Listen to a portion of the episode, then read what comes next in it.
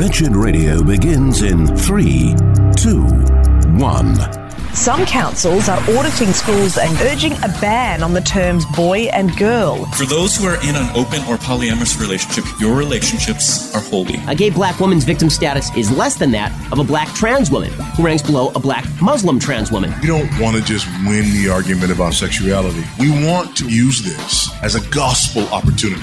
It's time for Wretched Radio with Todd Friel. And all of God's people said, Boo, hiss. Maybe not so fast. This is Wretched Radio on a Witness Wednesday, going to take you to a rather mm, frowned upon way of greeting and meeting people with the gospel, and that is by doing open air preaching. Seems to have fallen out of favor. That's actually not true. It's never been in favor. Honestly, if you take a look at the Bible beginning in the Old Testament, assuming, of course, you haven't unhitched it, you will see open air preaching was greeted with boos and hisses. Why? Because people in the marketplace were confronted by a prophet who was revealing their sin and their need for repentance. And that is what good open air preaching should do. When you throw a rock into a pack of dogs, the one that yelps is the one that got hit. Somebody will be offended, but that shouldn't keep us from doing it. And I would like to set before you as a demonstration. Open air preaching doesn't need to be nasty. It doesn't need to be snarky and, hey, you, you're going to hell. Hey, you, pornographer. It Doesn't need, to, no, it shouldn't be that. You listen and be the judge. This is open air preaching at the University of Georgia. I hope a demonstration that open air preaching can be an effective way of reaching people with the gospel who had never darkened the doorstep of a church. And it doesn't have to be ugly. You're up for it? Yeah. All right, you're a brave young man. You're going to be a hoot, aren't you? Oh, yeah. All righty. What's your name, young man? Drew, Drew. Where are you from? Milton, Georgia. It's a lovely place. Milton High School, Yes. right? Did you graduate from there? I did. Play any athletics there? Uh, I did. Did you? What'd you play? Cross country. And how'd you do? Pretty decent, I would say. I got a non trivia question for me. Why in the world do you just run like crazy all over the place just to end up in the same spot? What is it about that that is like so appealing? Losing weight. Losing weight. So, all right, here we go. Name the shortest complete sentence in the English language. The shortest complete sentence in the English language. Have you got it? I am. Boom! Oh, Well done.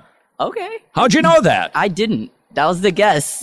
Well, that's really good. Okay, because I is the uh, subject, Subject. and the am is a B. verb. That's it. All right, here you go. Question number two. This one's easy. Who lives longer, men or women? Woman. You're correct, sir. Why do you suppose that is? They're smarter. I don't know. Yeah. I don't know. All right, this is going to be a little bit trickier. All right. People die on the roads a lot. Yeah. All right. Now listen carefully. What is the number one thing that kills people when they get into an accident? What is the thing that kills the most people when they get into an accident? Their phones. You know, that's a, I'll, I'm just going to say you didn't say that, so you can try again. I, I, it's a tricky question. All right. Yeah. Okay, because their phones don't kill them. They're maybe distracted by their phones. Yeah. that's But they don't, you know, the phone doesn't like beat them Oh, to like death. what physically kills What them? physically kills them? So you might say something like The an airbag. car?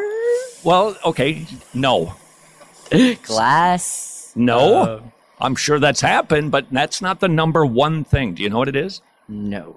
Trees. Seriously? Yeah, people run into trees. they drive off the road, they hit a tree, and that's what typically kills them. Oh, Okay, can I ask you a that. philosophical question? why not?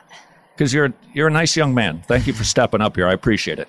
Why do you think people die, Drew? They just like run out of energy, run out of like their body just can't function anymore. Right. It's But why does that happen? Why do we see entropy in human beings? um A wearing down of the body. Why do you suppose? Because we have to exert ourselves to survive. Like you can't just sit in your house all day and Right. expect to live. Like you have to go up, get money, make food, So we just run out of energy. Kinda. Yeah, but you get old and you know your bones Yeah. get brittle and then you fall and You break, break a hip, catch pneumonia yeah. and die. So why ultimately, philosophically, do people die? What would be your philosophical answer? Oh, this is getting deep. Yes, it is. I'm just going to push this to see how long you keep smiling because you're a very pleasant fellow. So thanks for hanging in there. All right. So why do people die? you tell me. All right. I will tell you what I think. All right.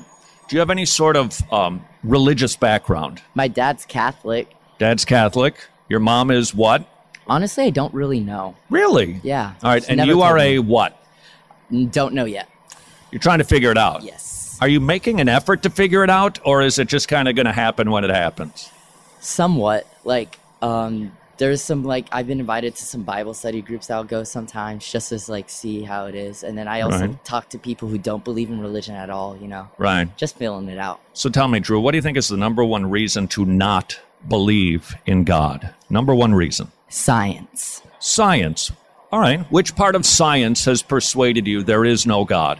There's not just this big guy that's controlling everything, you know? Like Okay. up above, like there physically there's just no one that can actually How do you know that? I don't know. Fair enough. All right. So let's see if we can reason together.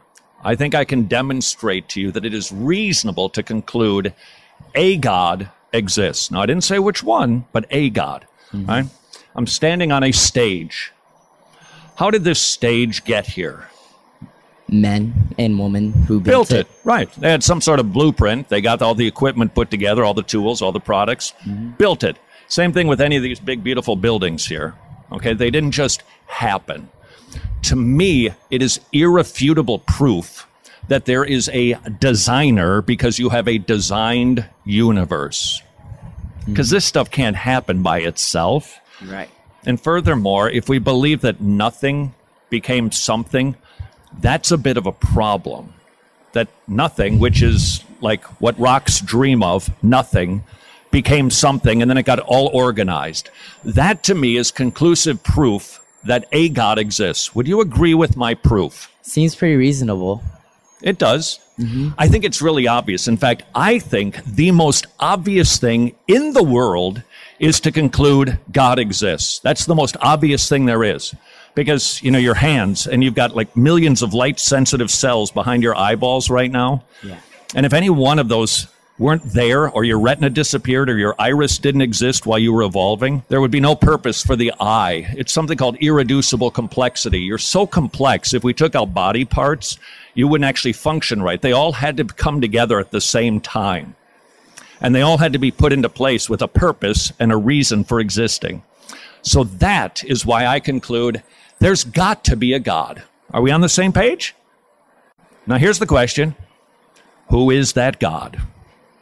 Good question. It is a good question, right? All right, let's see if we can reason together again. All right, Drew? So tell me, what can we conclude? What attributes would a God possess who created a really powerful universe? They would be able to, you know, like control everything. It's got to be powerful. I mean, this is Yeah. this is like a lot of stuff, and there's millions of galaxies, and they're monstrously big. All right, so we we concluded that this God is powerful. All right, you take a look at the trees and the flora and the fauna. Take a look at human beings and the way that we're designed. What could we conclude from beauty and the artistry of the planet and the intricate design of human beings about this God? That they're definitely powerful. Um, Definitely powerful. Yeah. And they create everything for a reason. Created everything for a reason, and he's got to be pretty creative. Yeah. I mean, this is pretty clever stuff that's going on. Okay, so very intelligent. So powerful and intelligent. This one's going to get a little trickier. Do you believe that it is always wrong to beat up small children to death? Uh, I guess there could be like a little bit if they like attacked you something like self Okay, defense. yeah, okay, I, don't, I, I, I get know. that, but I'm talking about the morality of the the, morality, no, it's not moral. Okay, why can you make that statement? Because like it's just you know, it's not the right thing. You don't just like go to a defenseless little kid and say, "Hey, you know, I want to beat you up." I think we'd agree together, no matter who stepped up to this microphone, besides you, and you're thinking you wish it had been somebody else right now, right? All right, you're probably.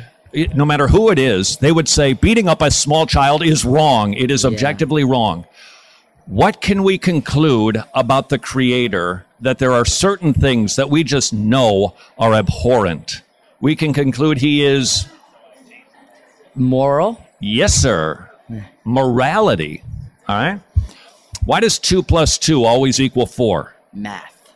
But why does it always equal four? Because There's, there's got to be a constant. things, yeah. Right? There's got to be a constant.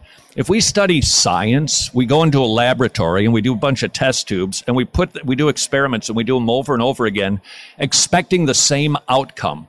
If the world is random, orderless, happened all by itself, we came from stardust, then why is it that scientific experiments have consistent outcomes? Because of the constants. And There- there the is a things You constant. base it off of, yeah. There's got to be something that's a constant. Going to put the brakes on right there. Did I perhaps, perhaps encourage you to rethink your position on open air preaching? That it's not something that has to be nasty and snarky, but it can be something that is thought provoking and peaceable? We'll continue uh, trying to persuade you next on Wretched Radio. There are many struggles experienced by our brothers and sisters in Ukraine, specifically those who run the Masters Academy International. The biggest challenge for men attending TMAI, especially in our context in Ukraine, is the opposition from people in the church who oppose sound doctrine, and therefore men really struggle to transform their ministries in accordance with the Word of God. The Masters Academy International in Ukraine fighting a battle on two fronts.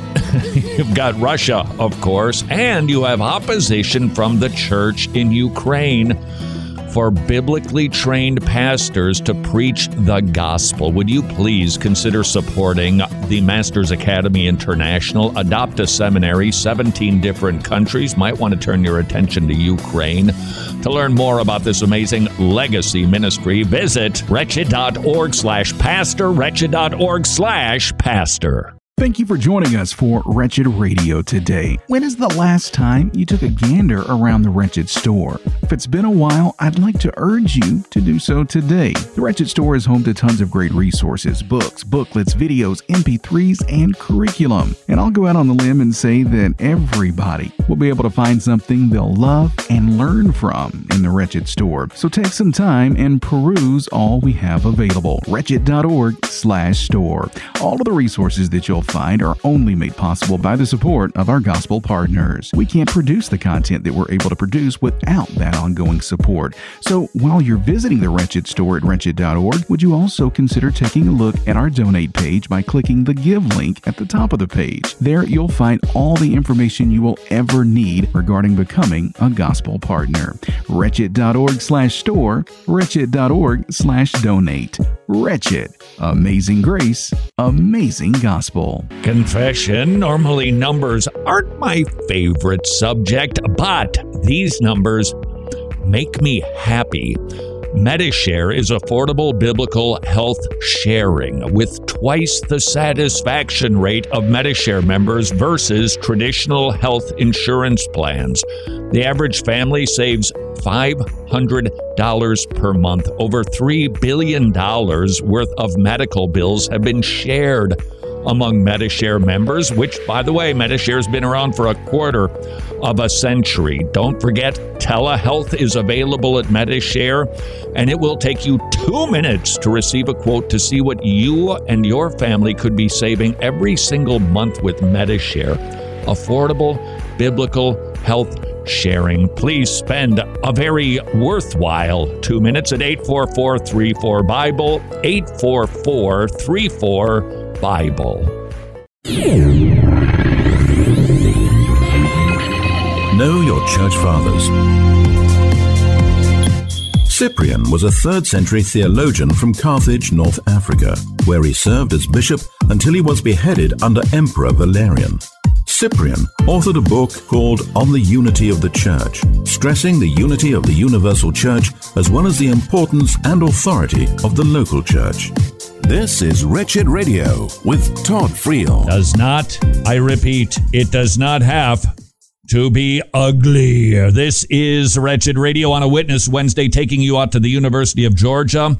An open air encounter with a young man named Drew from Milton, Georgia, horsey country, lovely part of the Atlanta suburbs, who's trying to figure out God, the afterlife. I was able to engage him because I did something that is fallen out of favor these days, and that is open air preaching. And sometimes I wish some open air preachers, frankly, would fall out of favor and would just fall off of the soapbox and not return to it because it's so ugly and it's so nasty and aggressive. It does not have to be that way to attract a crowd. You can be nice. You can be kind. You can be loving.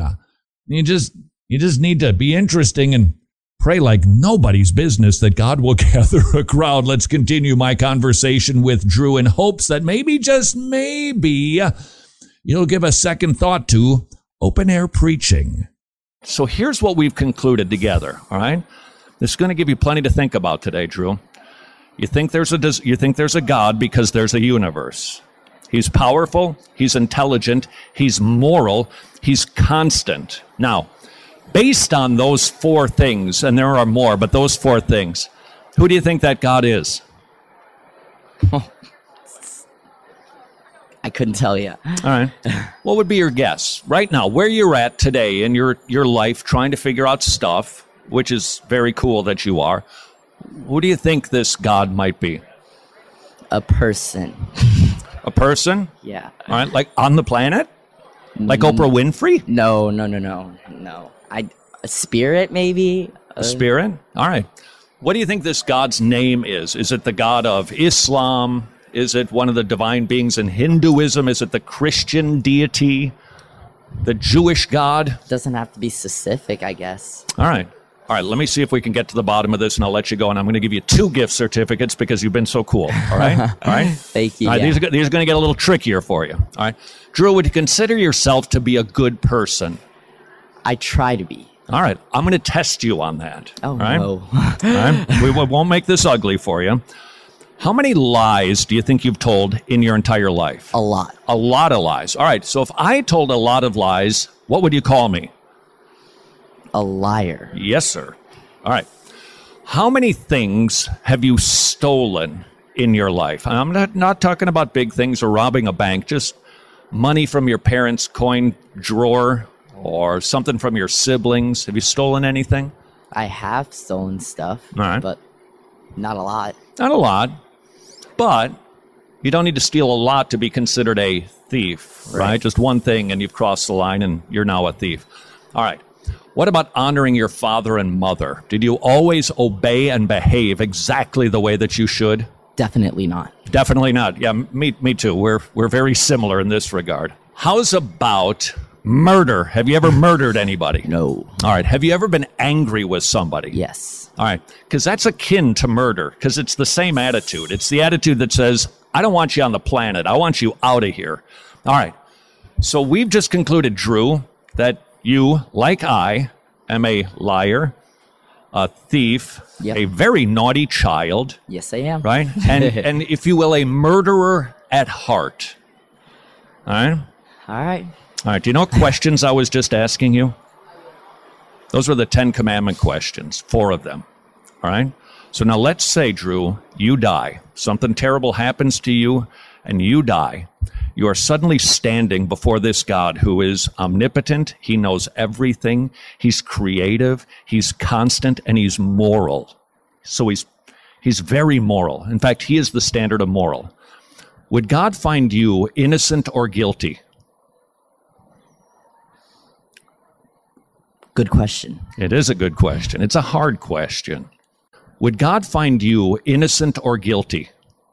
Good question. It is a good question. It's a hard question because I don't like the answer because we know where this is going, don't we? right? All right. So if you and I are guilty, okay, I'll admit it. I'm a guilty criminal.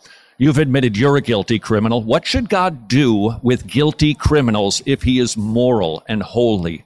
Give them chances. Give them chances. All right, let me reason with you. If you broke four laws on this planet and you were hauled before a judge, would he give you a chance or would he simply find you guilty?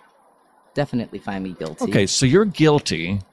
I'm guilty. We're all guilty because we all, that's the most observable thing about human beings is that we're all guilty. What should God do with guilty criminals? Take them to heaven to be with Him or send them to a place called hell to receive the payment for the wages that they've earned by breaking His laws? Uh, like to say heaven. I would too. I would too, because I don't want to go to hell. Are we together on that one too? All right. Do you think it's fair and right and just for this God to send people to hell? Yes. Yeah. Yeah, because if you consider if you've only sinned three times a day for 10 years, that's the equivalent of 10,000 crimes. But more than that, you just break one law, you're a lawbreaker. Now, you said you've gone to some Bible studies, Drew. Please tell me. I'm horrible with this. Come stuff. on. I'm sorry. What did God do so you don't have to go to hell? Come on. Come on. I'm so bad at this. All right. What do you know about Christmas? You get presents. Alrighty, you get presents. Yes, sir, you are correct. Welcome to America, 21st century. What else do you know about about Christmas? That's. Thanks, Pat. That's Jesus' called birthday. cheating, young man. Do you do that in the classroom? I hope not. All right. It was Jesus's birthday. All right. Who's Jesus? Why is it a big deal 2,000 years later? He was the guy that like died on the cross. That's right. He's the guy who died on the cross. This guy, the Bible says, was fully God, fully man. So when you look at Jesus, the human being, you're seeing God in flesh, 100% and 100%. And he died on a cross. Here's the biggie, Drew, and this could be the best thing you hear ever. Why did he do that? Wasn't it to um, help mankind? Something like, along those In a sense, but let's be more specific. Like, I can't remember the specific, but All right. I know. Ooh, there's All right. my life block. Here's the situation you're a guilty criminal in God's courtroom. He must punish you because he is just and moral. All right? But God is rich in mercy. And God doesn't take delight in the death of sinners. God loves to forgive. But here's our conundrum. If God simply forgives guilty people, then he's not moral anymore. He's not just anymore. There must be a payment for sins. So now tell me, with that information, why did Jesus die on a cross? It was a payment for a sin. It's the payment for your sins, Drew. This is what the Bible says. For God so loved the world, he gave his only begotten Son, that whoever believes in him will not perish, but have everlasting life. That's called the gospel. That's the good news of the gospel. You're a guilty criminal, and Jesus died in your place so that you could be forgiven, and not just forgiven. The Bible says all of the good things that Jesus did, he kept all the laws. He never sass mouthed his parents. He always obeyed perfectly. He amassed righteousness. He amassed goodness. And that can be credited to your account. So Drew can be seen not just as a forgiven criminal, but as the righteousness of God, adopted into God's family, granted everlasting life because Jesus died for you while you were yet sinning. That's the good news of the gospel. All right? Is it true? Who knows? For sh- 100% for sure. All right? What do you think, Drew? I still need more time. You still need I- more time. I don't right. think I'm going to make the decision on that today. You, you, I, I can't make you do that anyway. Yeah. But at least I've given you something to think about today, right? You now understand the Christian worldview, right? And here's my last challenge for you. What I just told you is either, here's the two options it is either true or it is lunacy, okay? It's, there's nothing in between. It's either this thing, this story is absolutely true and God died for me because he's good, or it's just a crackpot theory. don't conclude, well, it's just what the tall, skinny guy believes, so that's good for him, it works for him, but that's not my truth. Don't conclude that because it's a definitive declarative statement. It is either true or false. So as you weigh what we've talked about, don't don't just dismiss it by saying whatever. That that belongs to him and his truth and a bunch of other people. Determine if it's true or false, all right? If it's true, God wants to save you and he's willing to do that. And your life will suddenly make sense and everything about this planet that you see that is so whacked these days it's going to make sense to you because you're going to be living the way that God has made you to live. Fair enough? Mm-hmm. Drew would have never heard that if we did not defy popular opinion and go to a university campus and do open air preaching. It can be glorious. People can get saved. Passersby can be convicted. Christians can be encouraged. Wow somebody's out here proclaiming the gospel in the open air, and ultimately, God will be pleased with your efforts that 2,000 years later, if even only the wind is hearing you, his gospel is being proclaimed. This is Wretched Radio. This is Wretched Radio, and I'm Jimmy Hicks. Now, the following is a very clear representation of the hatred that fills the hearts of so many in our country. Minnesota Representative Ilhan Omar tweeted yesterday, quote, The Republican Party supports forcing women to give birth against their will, but opposes providing child care, paid leave, or health care. Okay, so look, I'll be upfront with you. I am not adequately equipped to hold a debate with anybody regarding taxpayer funded child care or health care. There are plenty of other people more educated on the subject than I. But I will say this I don't care what you come up with. The solution to not having one thing is not to take the life of an innocent unborn baby. Here's a crazy idea. Instead of blaming someone else for why you can't murder an innocent unborn baby, how about you try being a responsible human and not having sex outside of marriage? If you abstain from the thing that makes you pregnant, you won't get pregnant. And pregnant man emoji founder Apple is in the news after allowing their employees to work remotely for over two years now. They're asking them to return to the office, and not even all week, only three days per week, and it's not sitting well with employees. In a letter sent to the company, employees are pushing back, saying a return to the office is a policy that would make Apple, quote, younger, whiter, and more male dominated. The letter goes on to discuss working in an office leads to privileges like bosses being able to decide who can work for Apple. That's usually how that one works. Look, I know pecking order and chain of command are concepts that hurt the feelings of this generation, but who's in charge here? If you work for Apple and you don't like their rules, you don't have to work for them. But there's no company obligated to employ anybody and the downfall of our society continues. And speaking of woke wokenies, okay, that didn't work. I tried to combine woke and company. Okay, it still needs work. But anywho, Amazon in the news as well. They've announced plans to reimburse U.S. employees who have to travel for abortions. The exact text from the story says, quote, Amazon told employees it will pay up to $4,000 annually in travel expenses for non-life threatening medical treatments, including abortions. Seriously, I'm not surprised or shocked by what Amazon's doing, but at least be truthful about who you are and what you're paying for. Don't call the murder of an innocent unborn baby a non life threatening medical treatment. It is life threatening, it's life stealing, it's murder, and Amazon's funding it. It's crazy how a person can get years in prison if they cross state lines to rob a bank, but if you want to cross state lines to murder a baby, you get all your expenses covered. Absolutely disgusting. More Wretched Radio is straight ahead. I'm Jimmy Hicks. Books of the Bible. The book of Isaiah is a collection of prophecies given to Isaiah. It can be divided in two parts. Isaiah delivered bad news to Israel and the surrounding nations concerning God's judgment, and he delivered good news of salvation for those who repent. Isaiah also offers detailed prophecies concerning the coming Messiah who offers eternal salvation. This is Wretched Radio with Todd Friel. Well, I'm tempted to say I told you so. I'm going to give into that temptation and say, I told you so. This is Wretched Radio, open air preaching. It has many benefits, not just with the person to whom you are preaching, but the people who are walking by.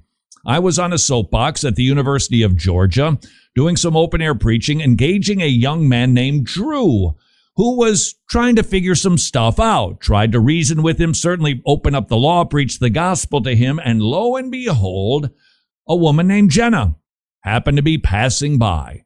For some reason, she was engaged in the conversation and she heard the entire gospel. And she then stepped to the microphone to continue the conversation. That's the benefit of open air preaching. It's not just the crowd, as big or small as it may be, that is hearing. People who are passing by can hear something that causes them to go, uh, hey, wait, what? Thank you for stepping up. What's your name? Jenna, hi. Jenna, nice to meet you. Where are you from, Jenna? I'm from Decatur, Georgia. Decatur. Very nice place to live, isn't it? It is. What are you studying here? Uh, I'm studying entertainment and media. Entertainment media. So, what do you want to do when you're all done with this? I want to be a video editor. A video editor. Mm-hmm. You're studying entertainment to become a video editor. Mm-hmm. Did you hear my conversation that I just had with the young man from Milton? Yeah, I've been listening, yeah. And what do you think about what have you been hearing? Um, I think if there is a God, he's got to be a lot more forgiving than you're giving him credit for. Hmm. Okay. All right. Explain. I think that forgiveness in return for payment is not forgiveness. Okay. You're saying there's a cost for forgiveness, but that's not what forgiveness is. Forgiveness is out of the mercy and goodness of your heart. You say, You've sinned against me, right? Mm-hmm. When, when we're supposed to forgive our sinners, right? The, the people who sin against sure. us. Sure. Right. We don't only forgive them if they're they come to us and apologize, do we? Well, um, I suspect in order for an actual transaction to take place, that that does need to happen. But let's not quibble over that. Let's stick with the big thought that you've got, which is God should just forgive everybody. Fair, is that kind of what where you're at? God should forgive people who are good, regardless of whether they believe in Him. Okay, so God should forgive good people. Mhm. All right. So here's a question: Are there any good people? Yes. Who is good? People who try their hardest to be good every day. Okay. Can I try to reason with you on this? Yeah, Go for it. If we were in a courtroom, right? And let's just say you had 10 speeding tickets or you've broken a bunch of laws, all right? All right. And you said to the judge, but I try hard, I'm good, you should dismiss my case. Should he? It happens every day.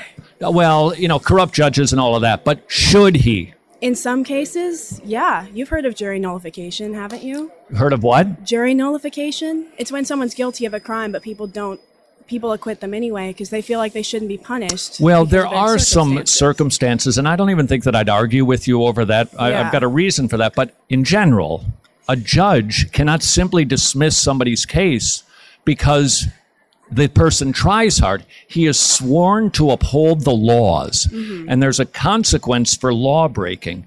And a judge can't just wipe the slate clean or he's unjust. And I would suggest to you the same thing is true with God. Okay. If God just forgives everybody and lets everybody go because they're trying, he's not just. Okay?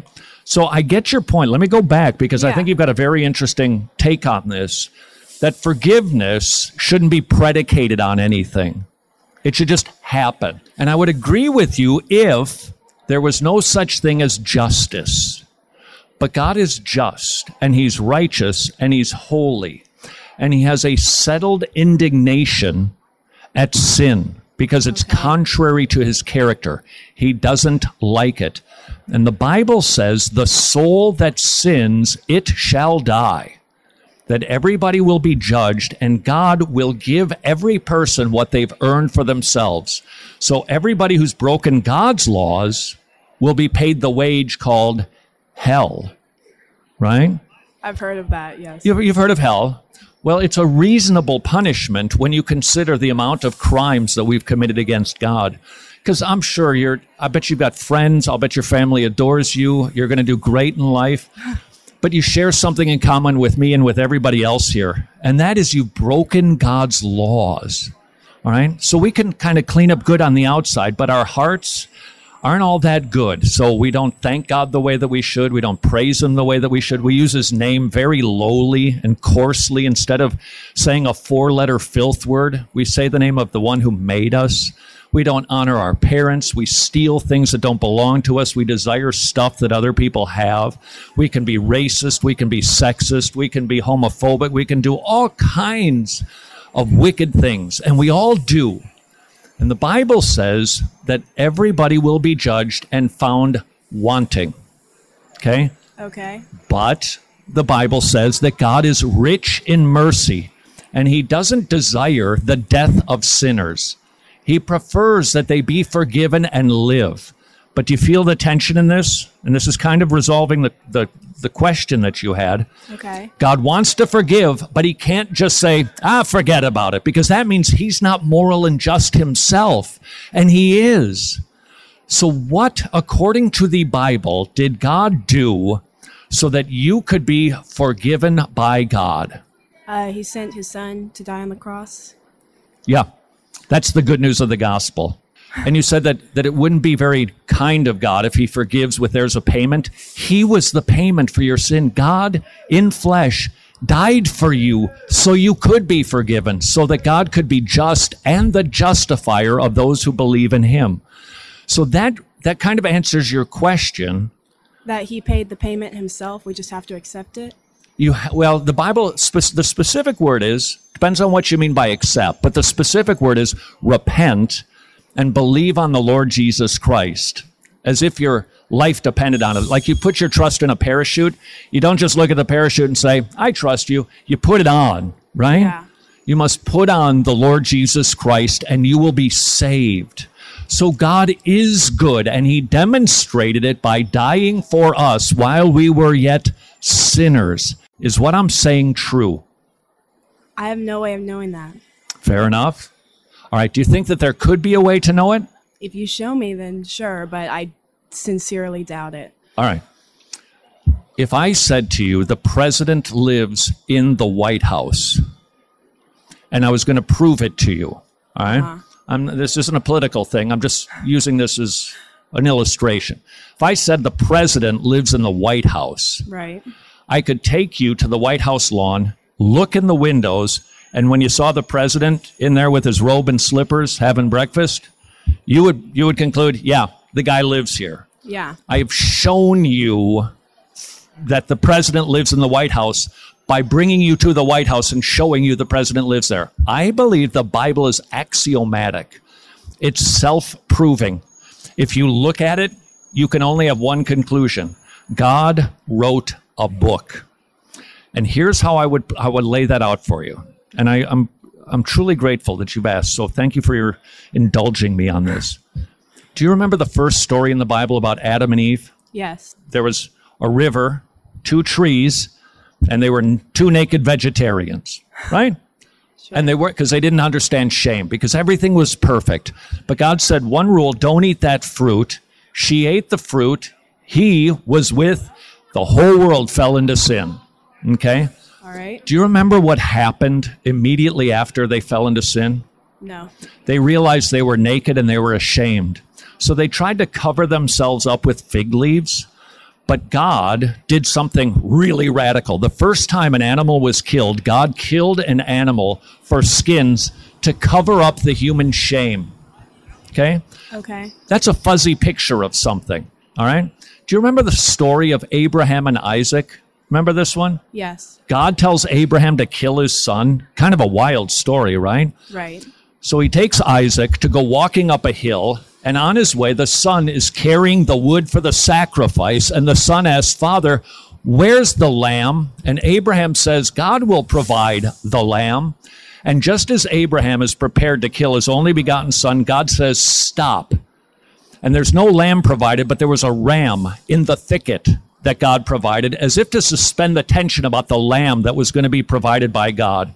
The next time we visit that very same mountain, a beloved father killed his beloved son. That's the same hill on which God the Father killed Jesus Christ on your behalf. Because Abraham and Isaac, that was a fuzzy picture of the good news of the gospel. There were lamb sacrifices all throughout the Old Testament. constantly killing lambs, the shedding of blood, not for the forgiveness, but for the covering of sins. And every time a lamb's blood was shed, it was to point toward a need for a greater lamb sacrifice. Time out. Sorry, got to put the brakes on that one. we'll continue our conversation with Jenna, who was a passerby who heard me talking about forgiveness of sins predicated on the Lord Jesus Christ, thinking, well, it doesn't seem fair. God should just forgive. But that is to overlook a really key component justice. If God just forgives without a payment for the sin, he is not a just God. Therefore, there must be a payment for crimes that are committed against him.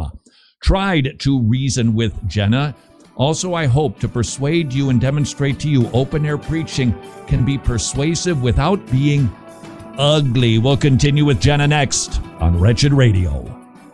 Here's a preborn story that starts out a little on the bitter side, but ends up being very sweet. Neighborhood pastor's daughter ends up pregnant, and she was very abortion minded, not wanting to face the consequences of her indiscretion. When she met her baby on the ultrasound, she just wept uncontrollably. Couldn't do it. That baby's alive today because an ultrasound was underwritten for a girl. And otherwise, even though she was a Christian, saw abortion as the easy answer. That is the power of an ultrasound. When a woman in crisis sees her baby, 80% of the time she chooses life for just $28. You could provide one of those ultrasounds, but I would ask you, how many ultrasounds might you be able to provide?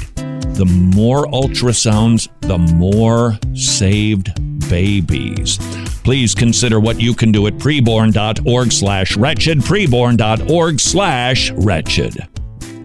What's the one question you think we get the most here at Wretched? It's why do you guys do what you do? And we thought the best person to answer that question was you. Wretched Radio is just really brought me closer to God. Wretched has changed my life. Wretched Radio, you all have done a great job at really bringing joy into our lives. Our goals have always been to preach the gospel, to equip people to preach the gospel, and to strengthen the local church. And when we hear testimonies from real people just like you, we are encouraged. My life will never be the same because of you guys. Through your video, God saved me. Wretched Radio, you encouraged me to walk with the Lord. And we know we would never be able to reach millions of people all over the world with the gospel if it weren't for the support of our gospel partners. If you're not a gospel partner, would you prayerfully consider partnering with Wretched to save the lost and reach millions of people with the gospel? Just log on to wretched.org slash donate to get all of the information you could ever want to know about becoming a gospel partner. That's wretched.org slash donate.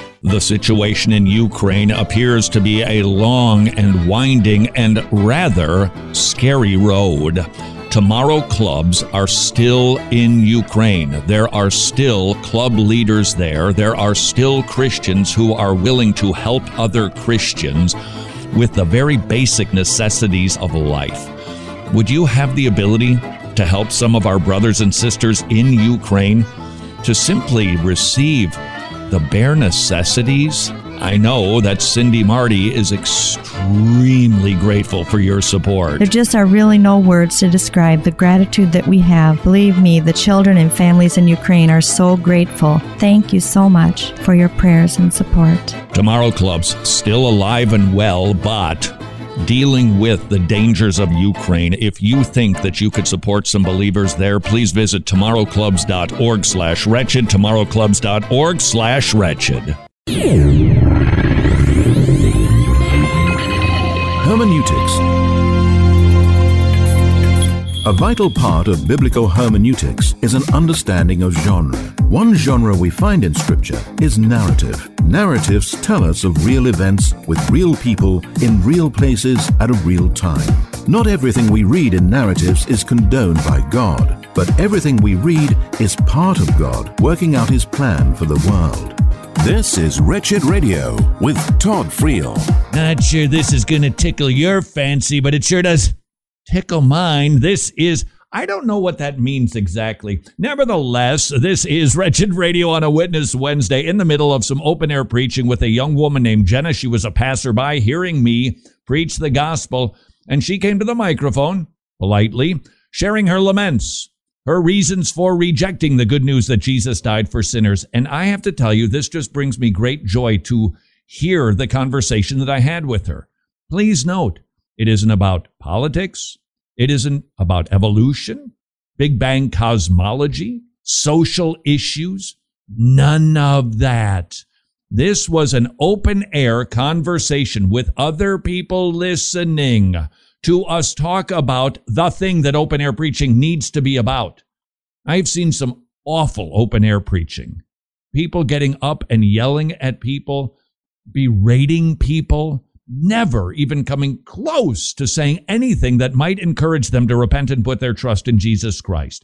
I've also seen some open air preaching that's nice and polite, but it doesn't ever talk about the gospel. Uh, these things are good if you want to get up and you want to talk about social issues and a Christian perspective. Okay. But what if somebody who hears it, maybe they're even persuaded to thinking the way you think about something in particular, but they die and go to hell?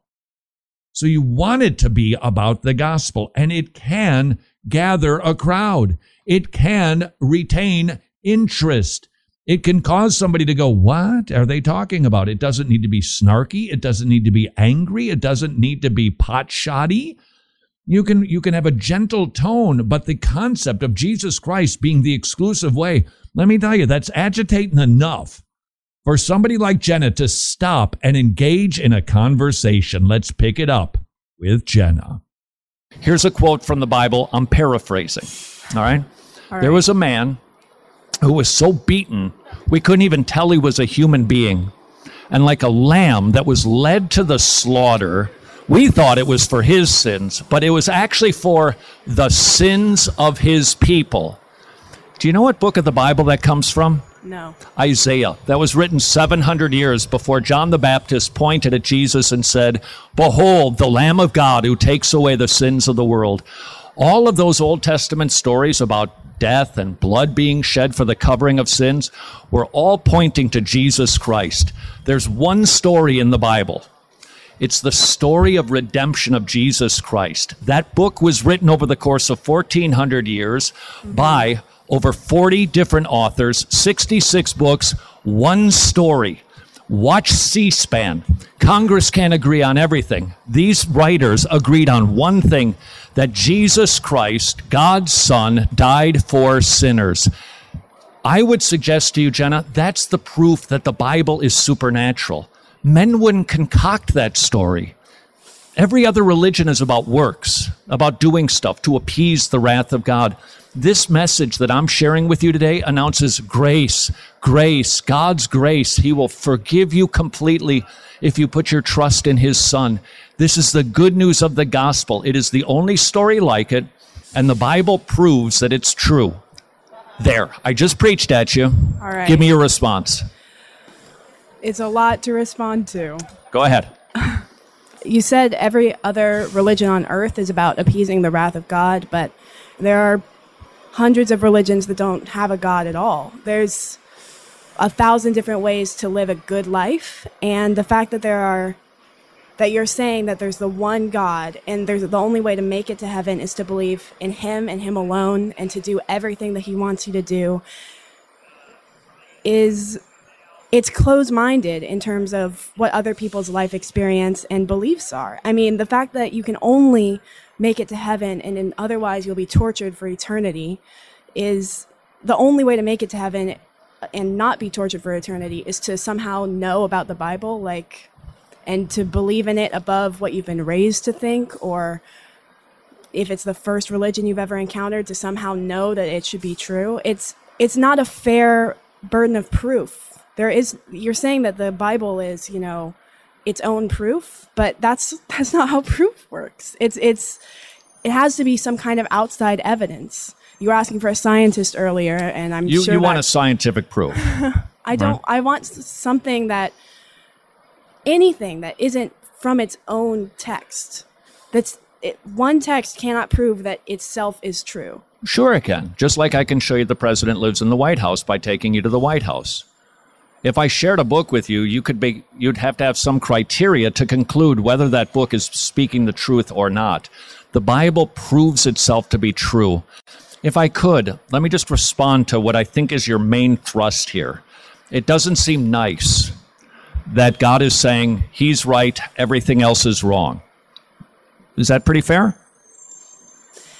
It doesn't seem right that we're supposed to conclude that from you say it's ample evidence, but you already believe it. So the evidence is going to seem ample. Well, I didn't always believe it. And I didn't grow up in a Christian home. And this isn't, I just don't believe this because I live in America. This is actually a religion from Israel. If what I said to you is true, that God created a world, sent his son, organized all the events to send his son to live at just the right time to redeem you from the curse of the law, and he bruised his own son on a cross as a payment for your sins. Now, if that's true, don't you think it's fair for God to say, I expect to be the one who is recognized because I'm the only true God and I demonstrated my love by dying for you, a sinner. Wouldn't it be right for God to say, reject everything that's false, believe in the best thing, the true thing? Wouldn't that be fair of Him? Not if He doesn't give me a way to discern that from every other religion that claims the exact same thing. Well, again, every other religion, you didn't like my phrasing about every other religion saying they've got to appease the wrath of God. every religion teaches do good to perhaps be rewarded in the next life. Fair enough? Right. Christianity doesn't teach that. Christianity says something very offensive. You're not good. You do not deserve good things in the afterlife. You deserve wrath. But Jesus is rich in mercy he saves to the uttermost. He forgives sinners because he died for them. All right? That's called grace alone. These are all works systems. That should turn your attention to this unique claim. Christianity stands alone from every other system that says try hard and be rewarded.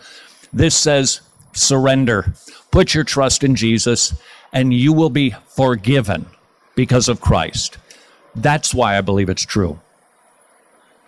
I understand. Right. So my here's my question. All right. I'll just I'll just say one declarative sentence. Sure. All right. And then you're going to tell me if you think I'm wrong or not. Okay. okay. I believe that Jesus Christ is the only true and living God. And the people who repent and put their trust in him will have their sins forgiven and be granted everlasting life. Everybody else will pay their own penalty for their crimes against God in a place called hell. That is a statement of fact I'm making. Am I wrong? I think so, yes.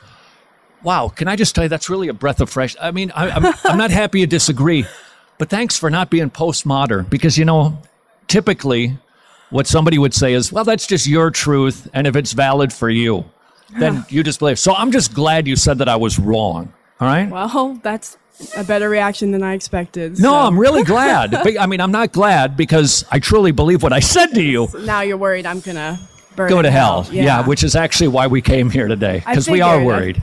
Yeah, we are worried, right? Let me reason with you one more time. Okay. That courtroom in your brain, your conscience, mm-hmm. that says, I have not done right. I have not been doing good things. What religion takes care of your guilt problem? Nothing but one the gospel of Jesus Christ. Your guilt can be gone. It can, you can be made white as snow. You can be totally forgiven. That's the good news of the gospel. So I don't right. think we're going to agree today, but here's here's the thought that I'd like to kind of keep ringing in your head. Sure. Christianity is unique. Okay? And if there ever comes a day when that conscience of yours starts to kind of nag, or maybe you kind of come to the end of yourself things maybe go completely kafritz and you're trying to figure out what, what's the re- deal, what is going on, what's the purpose of all of this, remember this conversation and that God is good and that He'd like to adopt you as His daughter into His family. And He will if you repent and put your trust in Him. Just, just try to remember that if you could, and I'm sure I will. I'd be grateful. Well, let's hope she did. Question Was that ugly? Now, actually, to Jen, it was because, hey, this Jesus being the only way business, it is offensive. Telling me I can't get there myself, that is an offense. That is a stumbling block. Indeed, it is, but that doesn't mean you need to be. And that doesn't mean that open air preachers need to be nasty. Perhaps, just perhaps, you will give a second hearing to the concept of open air preaching. Perhaps you have the skill to do it. You've got the gifting to do it yourself. Perhaps your church is located next to a university campus and you could go there every week and stand on a soapbox and declare to anyone who will hear, and that is anybody within earshot, whether they stop or not, that Jesus Christ is the way, the truth, and the life. Hmm? What do you say? Until tomorrow, go serve your king.